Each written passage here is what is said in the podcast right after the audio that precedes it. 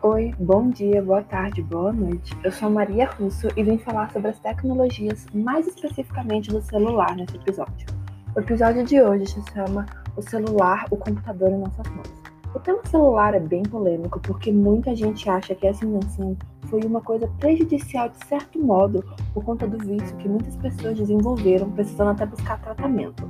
Mas eu, como uma pessoa que nasceu nessa era do celular, já acho o contrário. Claro que tem seus pontos negativos, assim como qualquer outra coisa, mas a maioria das coisas que o celular nos proporcionou foram positivas, como, por exemplo, se você está em algum lugar e precisa chegar em casa logo, você pode pedir um Uber, ou se você não souber onde está, é só ligar o GPS e mandar mensagem para alguém. Você também pode salvar qualquer coisa no celular que nem tem risco de perder porque tudo fica salvo na nuvem.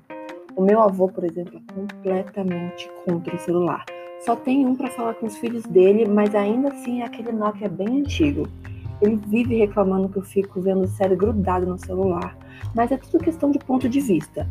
Eu realmente fico muito tempo no celular e isso vai fazer mal para mim, mas vai fazer tanto mal quanto ele que fica lendo no escuro durante horas. A questão é que tudo em excesso faz mal.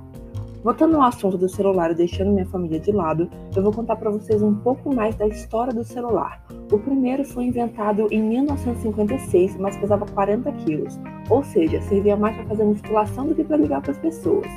Depois de quase 20 anos foi inventado outro celular, que comparado a de hoje em dia era pesado, mas em relação ao antigo era levinho, pesava só 1 kg e mesmo com esse peso a bateria só durava 20 minutos. E se você tem a minha idade e está pensando que então seus pais tinham telefone na juventude, na juventude deles, nada disso. No Brasil, o celular só foi chegar em 1990.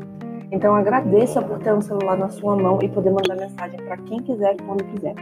Por hoje foi isso e vejo vocês no próximo episódio de Caçadores da Tecnologia.